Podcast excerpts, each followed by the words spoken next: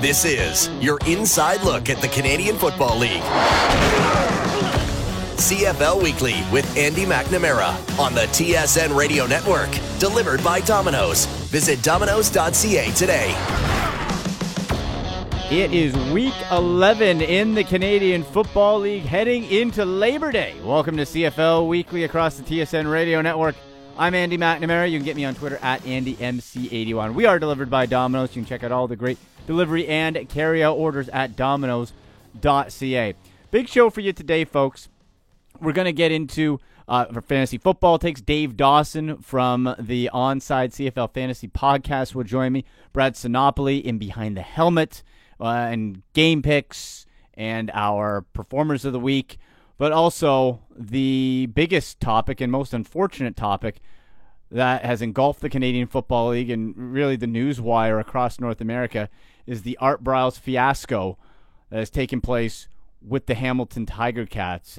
And to talk about that, I wanted to bring in a special CFL insider. Joining me now from TSN, he's the host of Naylor and Landsberg in the morning on TSN 1050 in Toronto and CFL insider, Mr. Dave Naylor. Dave, a pleasure, sir. How are you? Very well, Andy. Thank you. Well, I, I, wish we were talking under more more pleasant circumstances. I guess, of course, the hot topic, not just in the CFL or Canada, even, but North America, is the Art Briles debacle uh, with the Hamilton Ticats. Uh, offered the job, rescinded today. Um, just the whole situation to start off. What's your takeaway now that he won't be with the Ticats, but how everything played out? Well, I think the Ticats misjudged the market. Mm-hmm. And look, I, I, the, the story of Art Briles and what went on at Baylor University is not one that's very well known in Canada. I think it's one people have some awareness of. The more of a football fan you are, the more your awareness is. But it's a very easy story to find. So even when this release went out, and people who may have had no knowledge or some knowledge of it were very easy to dig up details, allegations on Art Briles, and it you know, the, the story of Baylor, and it, it's a story that goes beyond the football program. It's a story that goes beyond the athletic department. Mm-hmm. I mean, it, it, it's not, it, it was a, a systemic culture on the campus, and the football program was a significant part of that. Now, trying to separate allegations from facts, where Art Briles and the Baylor football program is is concerned, it can be a very, very tricky process. But right. I think the bottom line is somebody who is associated with a story where there was so much uh, abuse going on involving his players, uh, yeah, is tainted in the public's eye. I, I think in the Ticats' eyes, they believed, I think, that Art Briles was was guilty of naivete, uh, but not sort of criminal negligence. And I think when you know he gave them his version of events, you know, some of which may have been facts that were agreed upon between him and the university upon his settlement in June of 16 you know, they were willing to, to basically take him at his word. They talked to people who knew him, but it was an awfully tough story to try to stem the flow of public opinion against. And I think that's what we saw on Monday. Right, and the question is, okay, so June Jones, new new head coach, brought in as the assistant, and then promoted. So naturally, you bring in your own guys.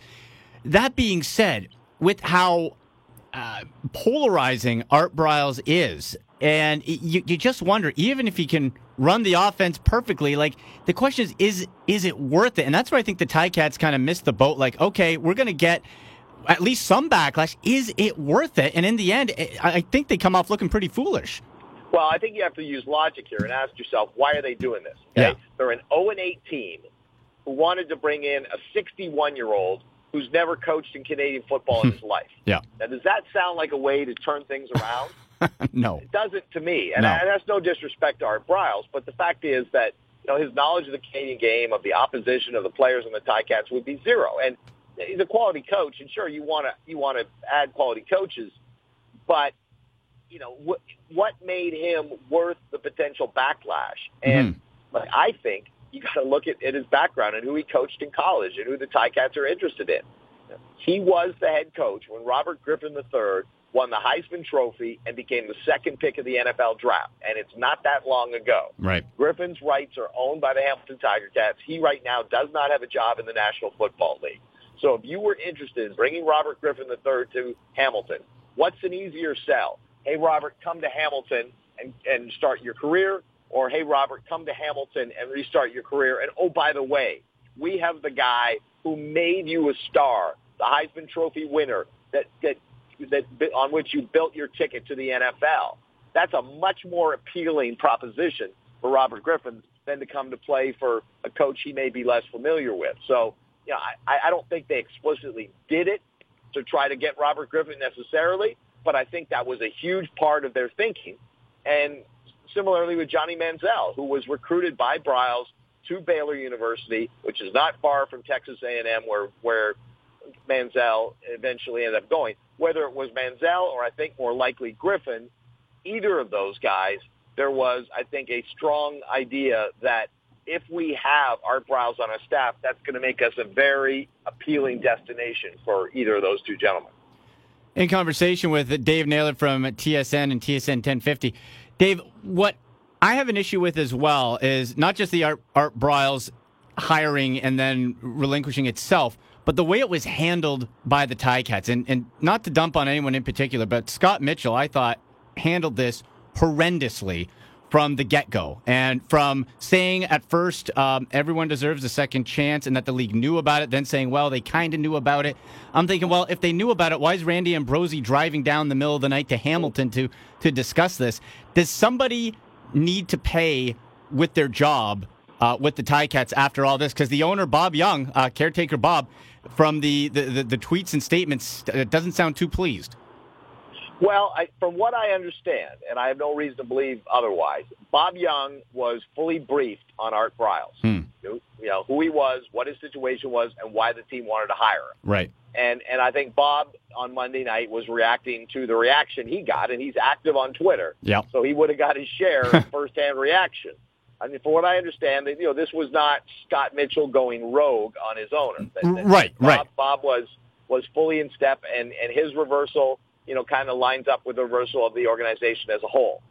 In the case of you know informing the league, okay, teams are not under obligation to inform the league when they hire coaches. The league does not approve coaching contracts the same way it does approve player contracts. Mm-hmm. That said, if you're going to hire a guy that you know may fly at least uh, somewhat in the face of the brand that the league is trying to create, you know, fan friendly, sure. you know, family friendly. You know, there's, there's a motherhood element to the Canadian Football League that doesn't exist in in other major professional sports. So when you know you're going to hire a guy who who has some things in his background that aren't necessarily going to be consistent with the messaging the league is trying to put out, yeah, it behooves you to call the commissioner and say, "Hey, we're thinking of doing this."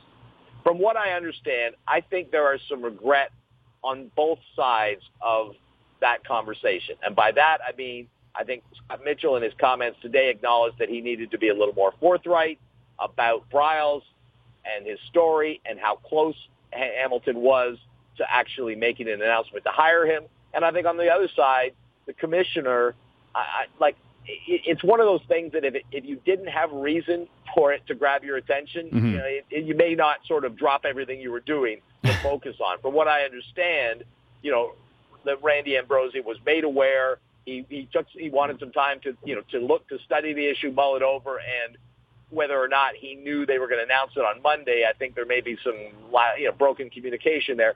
Bottom line, I think both sides see lessons to be learned in the handling of the communication between the Ticats and the commissioner on this one.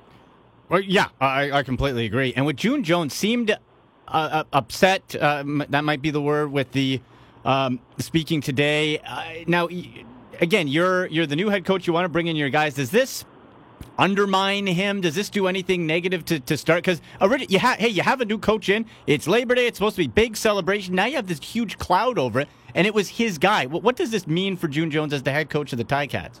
Well, June Jones, as he said today, has a 40-year friendship with Art Briles. Yeah. So I don't think it's surprising that he sees the good in Art Briles. Sure, sure. And would certainly be one who was willing to take Art Briles' version of events there uh, in, in term in, in, as opposed to to some other versions of events mm-hmm. that allege you know much more uh, you know, negligence. So you know I, I don't know that it necessarily reflects on June Jones as a coach. Uh, because it wasn't like he, he he said, "Hey, there's this guy out there, let's go get him." I mean, they had a long-term friendship. Right. Um, cer- certainly, it would have had to be improved by both Scott Mitchell and Bob Young and and and frankly, as the coach, you know, it, June Jones has one job, you know, to win games for Mhm. the Ticats. And, you know, the, the sort of moral compass of the organization, that, that tends to come from the president's office or the ownership. You know, coaches are paid to win games. And as I often say, if, you know, assembling a football game team was about assembling the best human beings Hmm. who were available, um, you know, the team would have a different composition. But it's not. Yeah, it's yeah. about winning. That's how coaches are hired and fired. So I don't think you can necessarily blame June Jones from wanting to get the bat guy who he thought was the best available or the guy who would help him land a, a player like Johnny Manziel or Robert Griffin III. Uh, you know, I think I think the judgment on on how far it got lands more on Scott Mitchell and Bob Young, and and June Jones was really trying to make a football decision to improve the club. Uh, last one for you here, Dave. So, how do you think this plays out over the next little while? Does this eventually, after Labor Day, kind of go away? Briles isn't with the team and it, it fades into the background? Or, again, does someone have to be the fall guy? Does someone have to pay?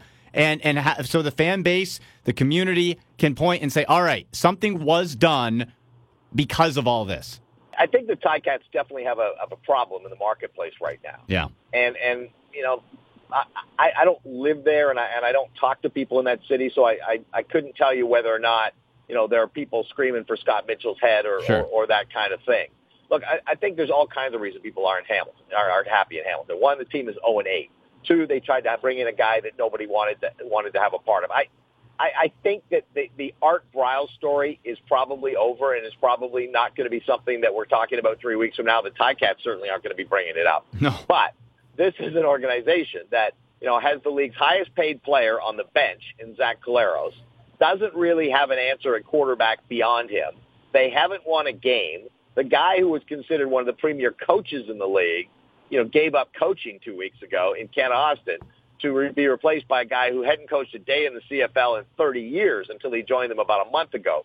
So I'm not sure that that just you know, and again, it, Bob, from what I understand, Bob Young and Scott Mitchell are very tight, and this whole thing may have strained their relationship a little bit. I don't know, but I, I don't think it is going to lead to the demise of Scott Mitchell, and I think you know, the things that will probably satisfy or unsatisfy the Ticat fans at this point are are pertaining to putting the organization back together and on the right track. And if Scott Mitchell can't do that, I think there will continue to be pressure on him and pressure on Bob Young. So they're they're both under a lot of pressure. Um, you know, if you're going to fire Scott Mitchell, you better bring in somebody who's got a vision to fix this because Yeah. you know it it certainly needs this. And yeah, th- there was I thought I thought Scott handled his apology, if I could call it that, today fairly well.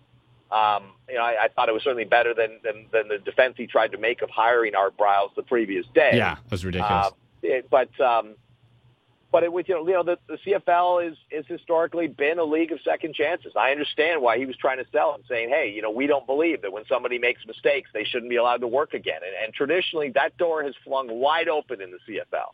But you know, I think where a coach is concerned, and the, and a story that is as dirty as the Baylor story was, and so murky to try to figure out Mhm. and guess what somebody knew and what they didn't know. And we, you know, we're in the post Ray Rice era right now. You know, that's that's the other thing. I think the line has changed on that issue when it comes to football. So, uh, you know, I think Scott Mitchell made a mistake. I think he he did his best to own up to it today.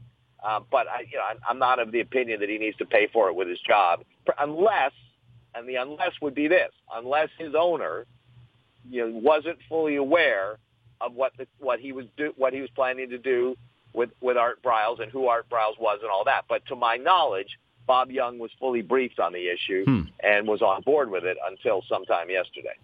Dave, great stuff and excellent job covering this story. Uh, really appreciate you taking the time. My pleasure. That was Dave Naylor, co-host of Naylor and Landsberg in the morning, uh, Monday to Friday on TSN 1050 and CFL Insider for TSN. And we're going to get to uh, back to football. We'll have the players of the week and game predictions. Uh, behind the helmet, Brad Sinopoli of the Ottawa Redblacks will be coming up as well. We'll be chatting with Dave Dawson from the Onside CFL Fantasy podcast. So we'll chat with him, get your fantasy tips in. But to put a bow on this for now with this show, uh, to say it's a league of second chances from Scott Mitchell, it has been in the past. My take is this those girls, those women at Baylor, they don't get second chances to what happened to them. And if Art Briles only knew about one assault, rape, whatever happened, if he knew about even one, they don't get a second chance. So, in my mind, in this case, why should Art Briles and the Hamilton Tiger Cats with Scott Mitchell and everybody else who had involvement with that, I think should be ashamed of themselves. And I'm glad they owned up to it, but I wonder what the fallout is going to be. So that'll be the uh, last we talk about the Art Briles situation on this show for now. And when we come back, we'll get into, as I said, the players of the weeks, game picks, CFL fantasy, and a whole lot more coming up on CFL Weekly across the TSN radio network.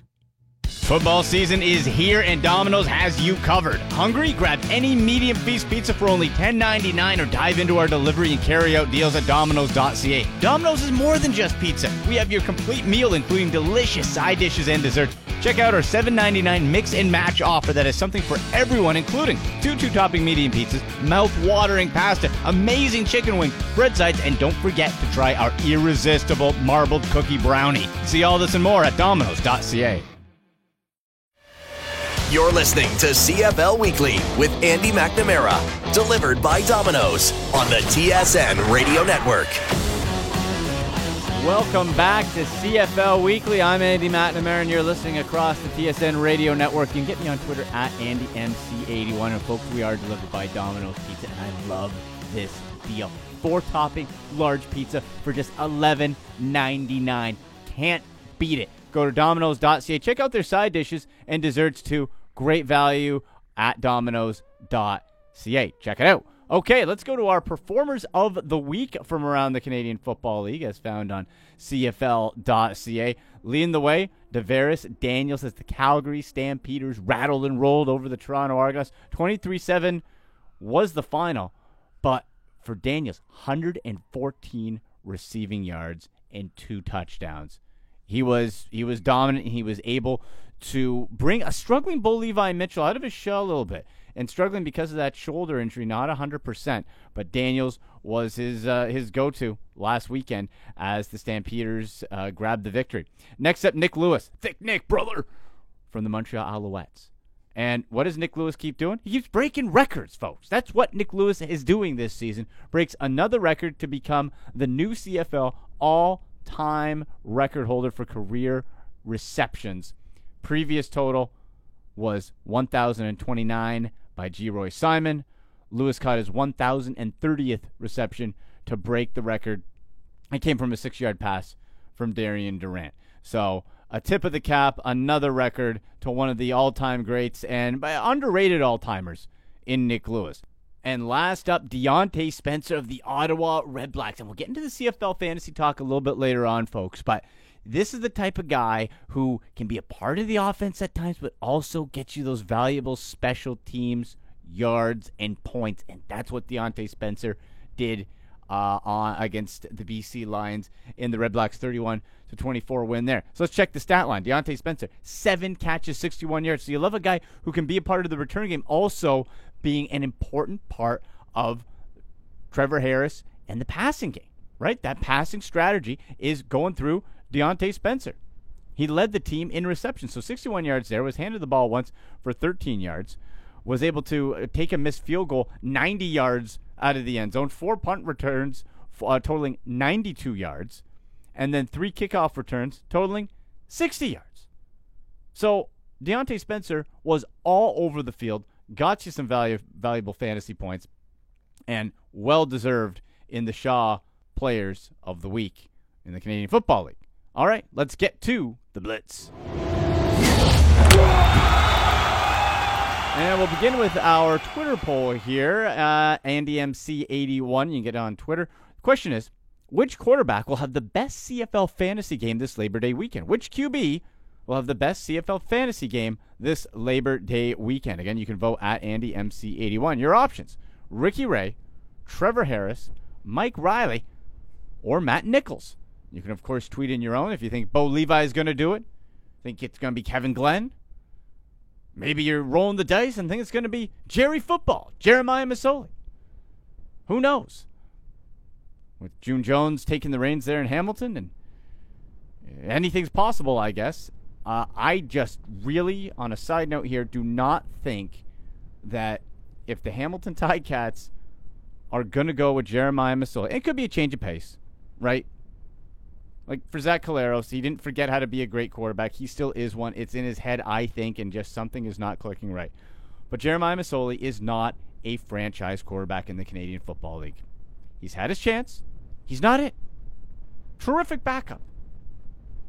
A backup, a quality backup, what you want is for them to come in for spot starts and maybe take you a couple if there's an injury. He's been able to do that.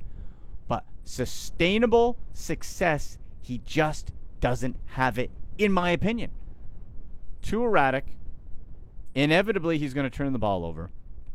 He can be exciting. He can catch a team off guard, but long term, he's not the answer. But hey, the question is who's going to have the best game this Labor Day weekend? Jeremiah Masoli is on the table. Do you think it's going to be Darian Durant? Yeah, a little sparse on the Montreal offense. So that's why I picked Ricky Ray, Trevor Harris, Mike Reilly, or Matt Nichols. You can vote at Andy MC81, Ricky Ray, the early leader in the clubhouse there. And out of BC, Wally Buono leaning towards starting Travis Lulay to shake up the Lions. That report coming out now. The BC Lions on the bye week over this Labor Day weekend. But if you're going to make a switch, and I've been saying it for what, two, three weeks on this show, if you're the BC Lions, there is no time to be cute. To think, all right, well, hey, we're gonna we're gonna just try to get Jonathan Jennings out of his shell and and go with him. He has not been the same guy since the beginning of the year, had that injury, and all Travis Lulay has done when he's been in that game, when he's come in this season, whether it's called from the bench or starting, is put up big points and give you a chance to win. That's all he's done. He has the right mindset to be a backup, so I don't question going back to Jennings when he returned from injury. But all of a sudden, the BC Lions went from being a 1A, B, or C team in the West to dropping to fourth place, now at 5 and 5. And look out, the Saskatchewan Roughriders are 4 and 4, and they are surging. Winnipeg's leapfrogged you. Edmonton's up on you by four points. So right now for the Lions, you're four points back of Edmonton and Winnipeg, five points behind Calgary. The Rough Riders are two points back from you, and if they beat Winnipeg this weekend, they're tied.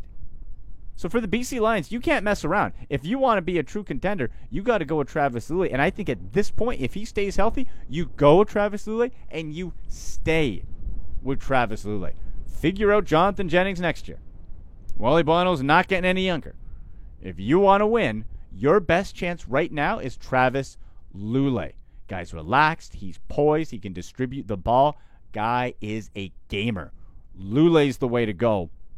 Now, he has a history of being injured. Injured. If he does that, Jonathan Jennings will get a shot. But if healthy, I, I think it's a no-brainer, especially with the bye week. You come back into September. It's now post Labor Day. You go with Travis Lulay. And you're going to have a beatable Montreal Alouettes team coming up west. Might be the perfect time to put Lulay in. So uh, Buono says he's leaning towards Lulay. We'll have to track to see if he actually does make that move. Okay, we're going to take the break, get into some CFL fantasy talk with Dave Dawson, co host of the Onside CFL Fantasy podcast. He's going to join me, still to come behind the helmet, with the Ottawa Redblacks Brad Sinopoli, and my game predictions for Labor Day weekend. A lot more coming up here on CFL Weekly across the TSN Radio Network. This is your inside look at the Canadian Football League. CFL Weekly with Andy McNamara on the TSN Radio Network. Delivered by Domino's. Visit domino's.ca today. Welcome back to the show. This is CFL Weekly across the TSN Radio Network. I'm Andy McNamara. We are delivered by Domino's, folks. And guys, for just $11.99, you can have a four topping large pizza. Get to domino's.ca right now. Check out all their deals, all their carry out options, dessert, side dishes, and that $11.99 four large topping pizza. One of my personal favorites. Okay, guys, it is fantasy football time. And it's getting to crunch time now, right? We are Labor Day weekend coming up. They say this is when the real season starts. So I'm going out west. My guy got to know him well with his partner Dan. Uh, the Onside CFL Fantasy Podcast, Dave Dawson joins me online. Dave, how's it going, buddy? Good, man. Thanks for having me on. And uh, talking about pizza, I'm a guy who eats about 19 times a day, so that's a good way to start the show. There you go. Uh, why don't we start get some food? Absolutely. Yeah, you can go. Hey, Domino's.ca, baby. Right after we talk, go get it. Go get some. Well, it's sounds like they've been rolling the dominoes in Hamilton a lot uh, so far in this season, and I the dominoes have been falling. But I guess uh, fantasy football wise, probably not the topic to talk about there. So why do we keep it on the field, right? Yes, yes, we've had had enough of the uh, the off field stuff. Now we will start with the Ticats, though, fantasy wise, looking at quarterback because June Jones, um, there is football to be played, and he is benching Zach Collaros going with Jeremiah Masoli. I call him Jerry Football, Dave. And oh boy, he's uh, he's a wild card, but he's five thousand four hundred eighty-eight or eighty-five bucks on the TSN CFL fantasy game. Do you like the value? Because we know how inconsistent and wild he can be. Yeah, you know, looking at Jeremiah Masoli and watching him play over the past couple of seasons, he he almost reminds me of a, a little bit of a poor man's Kevin Glenn, the way he takes risks.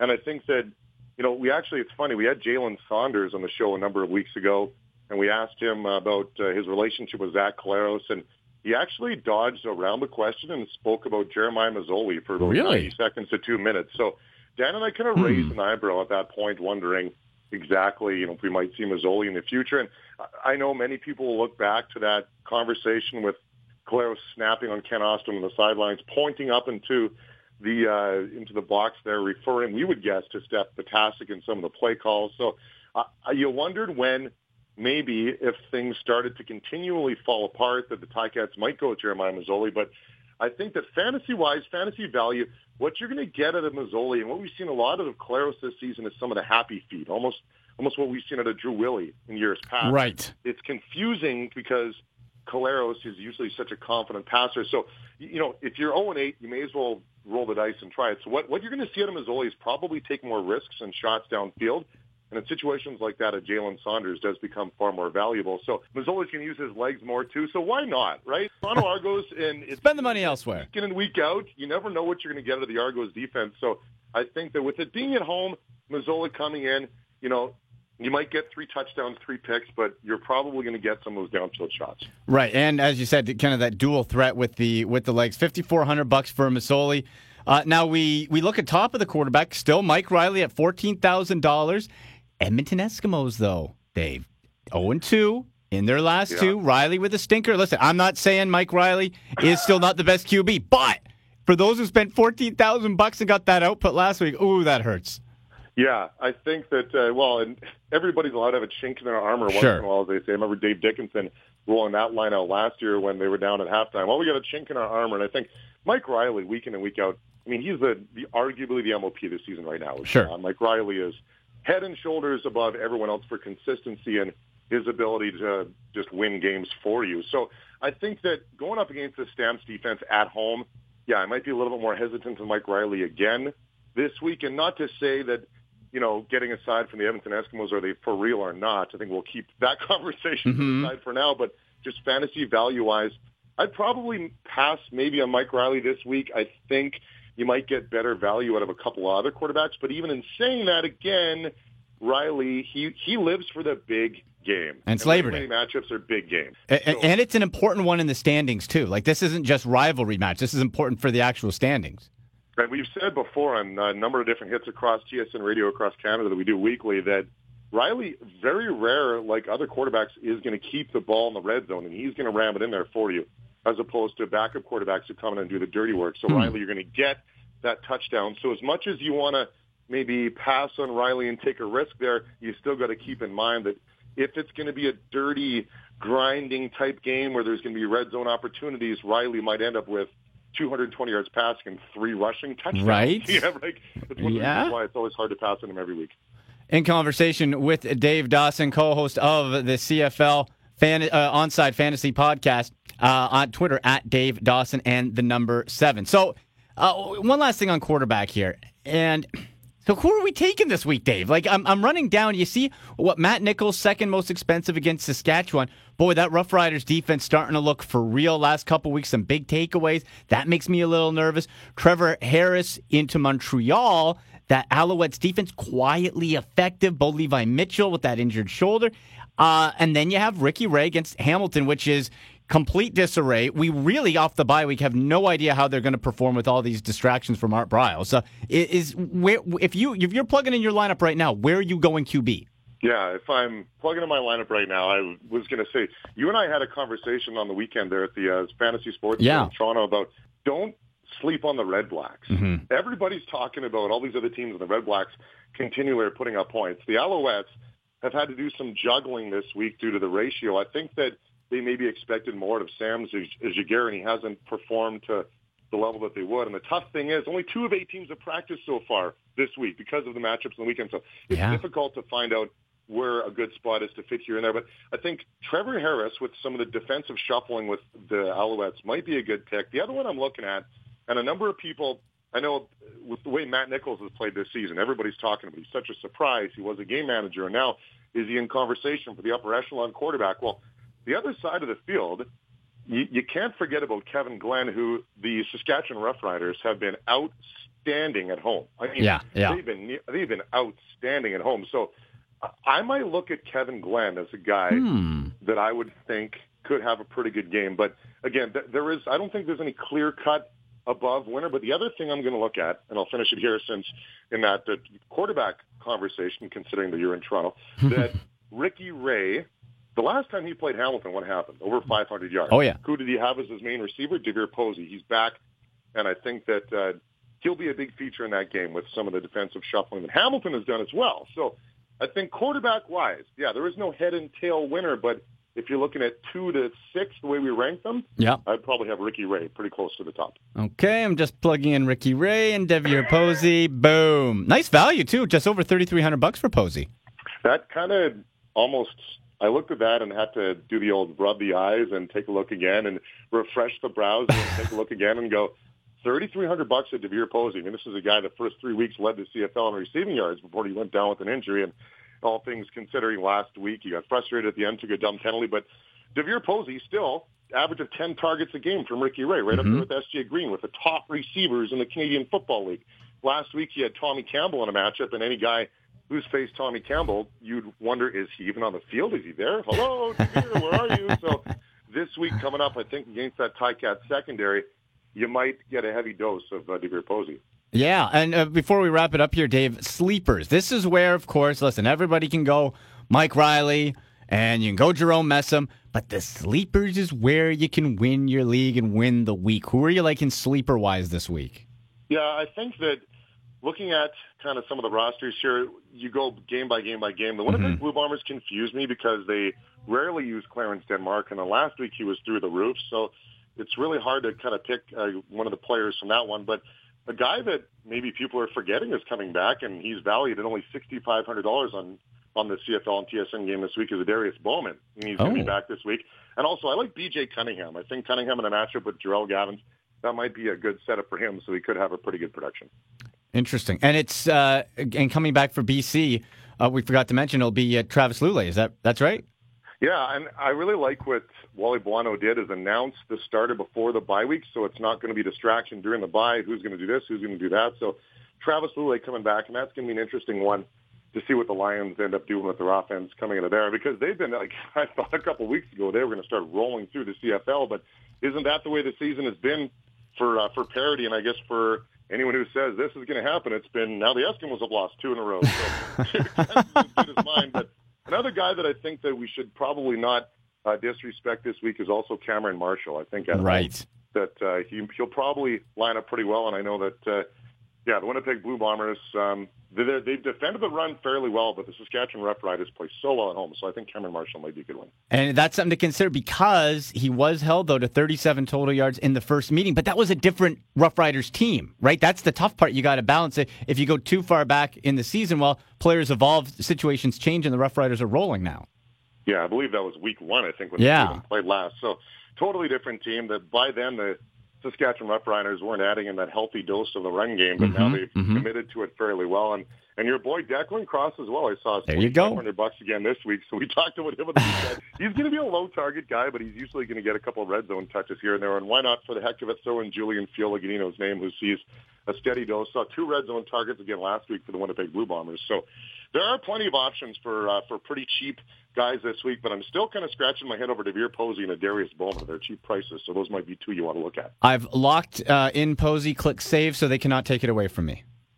yes. there you go. Yes. And one more quick point with you here, Dave. Uh, for on the defensive side, there's a strategy we talked about in the TSN game compared to DraftKings, uh, where you have to pick the defense. The CFL TSN game allows you to not have to pick the defense. Saskatchewan's D's been red hot, but we've seen the numbers Matt Nichols has picked up. Do you go Rough Riders on defense, or are you looking at an empty an empty D slot this week? Yeah, and the funny thing about the way that the defenses are valued, and I know that in some other formats, maybe people who are new to playing the CFL game and might play a few more on the NFL side, that yards have no difference. If Nichols throws for 600 and Glenn throws for 650 and the game is 22-21, you're still going to have a fairly high producing point side. So, yeah. But um, I'm looking at the Saskatchewan Roughriders defense, and they they put up 20 points in the last couple of weeks in the, in the CFL and TSN game. So I don't know if that strategy of not picking a defense is still a really across the board one, but what I what I think would be a good idea when you're looking at defenses this week is taking a look at the games that are probably going to be lower scoring. And I think Winnipeg, Saskatchewan has always been up there for mm-hmm. 35, 40 points. But then again, probably we're probably going to see a good amount of turnovers on each side because Kevin Glenn, you do know, no disrespect to Kevin Glenn, but they're almost a guarantee that he's going to throw one pick, especially yeah. the Bombers in that week. So, and, and again, the Bombers are a tough defense to go against as well. so either way, I, I think that there are some options there. But hey, why not throw a, a quick plug to our rankings on uh, Onside CFL Fantasy? We'll have a release this week. You can subscribe to those, and we'll tell you exactly which ones to pick, and which ones not to pick. Excellent, Dave. I wanted to yeah give you a chance to tell people because getting to meet yourself and Dan at the Fantasy Sports Show in Toronto this past week was phenomenal. You guys do an awesome job on your show. So for those who don't know, tell them how they can know. Totally, yeah. Had a lot of fun hanging out with you there. So you can check out all of our stuff at uh, we're at Onside CFL Fantasy at CFL Fantasy FTB on Twitter. We do weekly articles on 3downnation.com where you can check out our sleepers and value plays. We post two podcasts a week on Monday and Wednesday, one with an interview and one with our weekly matchups. We go player by player by position by position, break down every game and tell you stats and targets and percentages. And you can also subscribe to our weekly rankings that are available on 3downnation.com as well that rank receivers, quarterbacks, running backs, and defenses. Love it. Absolutely love it. Dave, thank you so much. Let's do it again soon. You bet. Anytime, man. That was Dave Dawson from uh, the Onside CFL Fantasy Podcast. Again, follow him on Twitter at Dave Dawson and the number seven. We'll take the break, come back to wrap up the show. You're listening to CFL Weekly across the TSN Radio Network. Football season is here and Domino's has you covered. Hungry? Grab any medium feast pizza for only $10.99 or dive into our delivery and carry out deals at Domino's.ca. Domino's is more than just pizza. We have your complete meal, including delicious side dishes and desserts. Check out our $7.99 mix and match offer that has something for everyone, including two two topping medium pizzas, mouth watering pasta, amazing chicken wings, bread sides, and don't forget to try our irresistible marbled cookie brownie. See all this and more at Domino's.ca. You're listening to CFL Weekly with Andy McNamara, delivered by Domino's on the TSN Radio Network. Back to wrap up another edition of CFL Weekly across the TSN Radio Network. I'm Andy McNamara. You can get me on Twitter at AndyMC81. Final results or ongoing results, I guess, for the Twitter poll has Ricky Ray leading the way in which quarterback will have the best CFL fantasy game this Labor Day weekend. Your choices Ricky Ray, Trevor Harris, Mike Reilly, or Matt Nichols. Ricky Ray, then Harris, Reilly, and Nichols so far. Again, you can vote on that at AndyMC81 on Twitter. All right, it is time again, folks, for Behind the Helmet, and it's our first trip to the nation's capital this season. The honor goes to wide receiver Brad Sinopoli of the Ottawa Redblacks. Brad, how's it going, bud? Excellent. How you doing? I'm doing well. So this segment is so that the fans get to know you better from around the league, get the personality out of you a little bit. So uh, I'll ask you lots of hard hitting questions. You ready? Awesome. Let's go. Okay. So you're from Peterborough originally, which uh, for those out west is uh, east of, of Toronto and uh, out in the, the, the country area a little bit there. Outside of football growing up, what sport were you playing? Uh, I was huge into lacrosse, which is very natural around Peterborough. Yes, Uh, the but my- Lakers. My, favorite, yes, that's right. My favorite was uh, was lacrosse for sure, both field and box. You played both. Well, I, I do the play-by-play for the Toronto Rock and on the uh, Oh, and for the NLL. So love love lacrosse. Uh, did you go to Toronto Rock games growing up? I did went to a lot of them. Went to uh, some Buffalo Bandits games. Yep. So actually, you're probably familiar with a lot of Peterborough lacrosse players. Then there's a lot of uh, guys Oh, yeah. Peterborough now in the NLL. So Oh, it's Yeah. great. And, and there's the, the the hockey crossover too. You know, like Gary Roberts, Adam Foote back in the day playing all all close by. So um, right. no, it's it's great if you get it if you get a chance. Not that you'd ever find yourself necessarily in Saskatoon by accident, but but the last two finals, the last two finals we did out there of the NLL, unreal atmosphere. Like Oh, the really? like the building was shaking. It was like out of Jurassic Park when the T Rex came, the water was shaking. It was nuts. it was really cool. I imagine. Which uh, position did you play in lacrosse? Were you forward defense?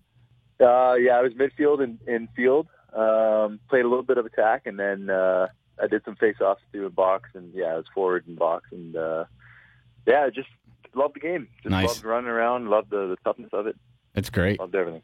And you also love football, of course. And with the um, with the Ottawa Redblacks being in the nation's capital, Ottawa, beautiful city. What's your favorite thing to do in town?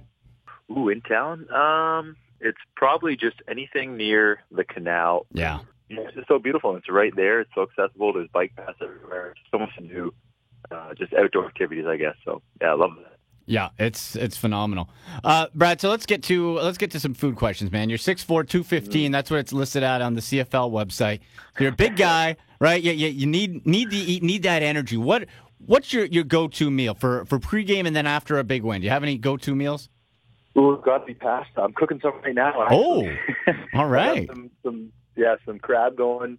Uh, I got some nice pasta cooking right now, so probably pasta just because of the Italian heritage. I was raised on pasta. no matter what time of day, you can eat pasta for breakfast, lunch, dinner. So, um, yeah, seafood pasta. That's my go-to. Seafood. So, are, did you fancy yourself like a cook? Like, are you, are you a Master Chef Gordon Ramsay guy, or Well, I wouldn't.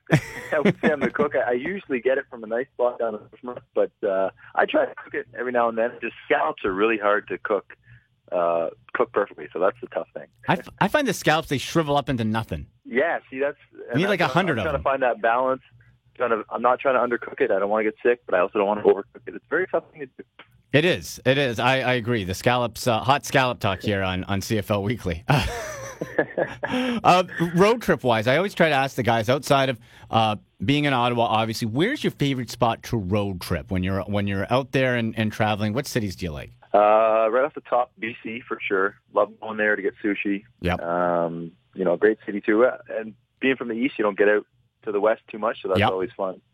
Um, oddly enough, I I love going to Regina. Honestly, just the Hmm.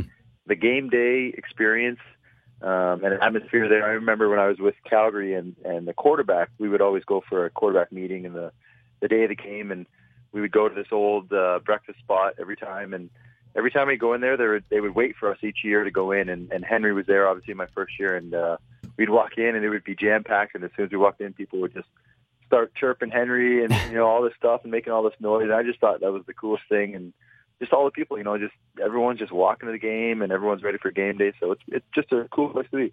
And Brad, you bring up the conversion from quarterback to receiver. Has having that quarterback mindset has that helped you develop as a wide receiver, seeing the game differently?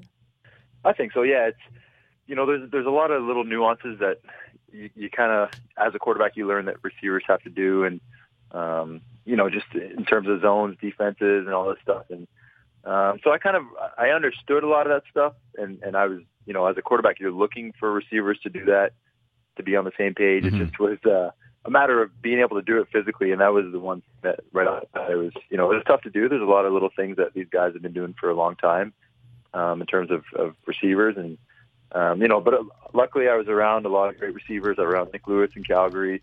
Um, you know, so I've been I've been fortunate to be able to see guys at this level and, and try to take as much as I can from them. And I guess too, you can appreciate what you wanted your receivers to do, like finishing routes, you know, and and, and not giving up on a ball. So I'm sure I'm sure effort wise, you're always kind of conscious of that too, right? Oh, for sure, yeah. Because you know, that's as a quarterback, you're you're looking for that. So I made sure okay, when I make this switch, I'm going to make sure that I'm doing everything that I would have wanted. Yes. You know, guys to be doing. So yeah, that's that's true. What do you do in your downtime? You're not studying tape or anything like that, hobby wise. What, what, and and I guess the maybe taking away the cooking that you mentioned. What do you do to relax and unwind?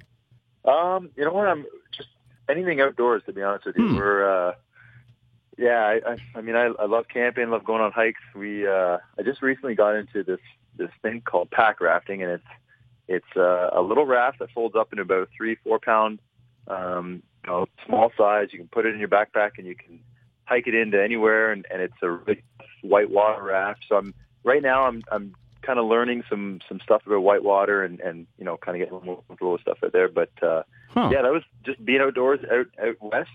I uh, found this little company that made this little pack raft, and uh, it's a it's not a very well known. I'm sure you've no. heard of it, obviously. Yeah.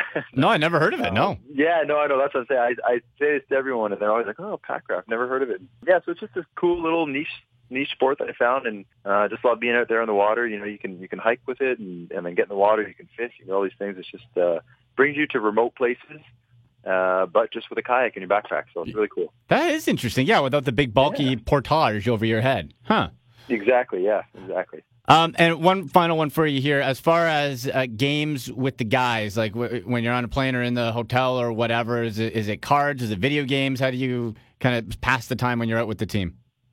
Uh, well, I'll say in the locker room we have uh, we have Bud Ball, which is oh. the biggest game going right now, and it's it's kind of a cross between uh, tennis, soccer, um, a little bit of ping pong in there. It's it's uh, yeah, it's kind of a weird game to to describe, but uh, somehow that's taken over the locker room. That's a big thing that guys play almost every day now. Actually, we used to only play it the day before a game, and uh, now it's every day. We go in there. There's games going all the time. So bud ball. Um, yeah, bud ball. We'll, we'll have to send you some videos to check yeah. It's pretty cool. Yeah, well, but, well, I'll, uh, I'll tweet it out. Like, is it um, is it with a football, tennis ball, like? It's with a soccer ball, actually. Soccer ball. Yeah, soccer ball. Huh. And it's uh, and we've got some weird rules in there that I, I will admit we kind of make up as we go along, me and Greg. But uh, you know, so it's that, but that's what keeps the game unique and, and keeps it exciting too. Yeah. Ah, interesting. Okay, so Packraft and Bud Ball. Okay, two two new things for the CFL Weekly listeners to check out there. All right. And, right. and, and on Twitter, people can follow you at B Sinopoli, right? That's right. Yep. Great stuff, Brad. Thank you so much for taking the time. Good luck against Montreal. I appreciate it. All right, that was Brad Sinopoli from the Ottawa Redblacks. Big thanks to him. Okay, let's zip around Labor Day weekend game picks, folks. Ottawa and Montreal. I am riding the Redblacks train here, folks. I think that momentum continues into Montreal. They will overtake the Alouettes. It will be lower scoring because of that underrated Als defense, but the Redblacks take it. Winnipeg, Saskatchewan. Oh boy, that's going to be an amazing battle. I don't know what to expect out of the Sask defense, but they're at home. I'm saying Saskatchewan breaks up the momentum from Winnipeg. Then Edmonton, Calgary, go Edmonton. I'm banking on Mike Reilly rebounding, Battle of Alberta, and then Argos.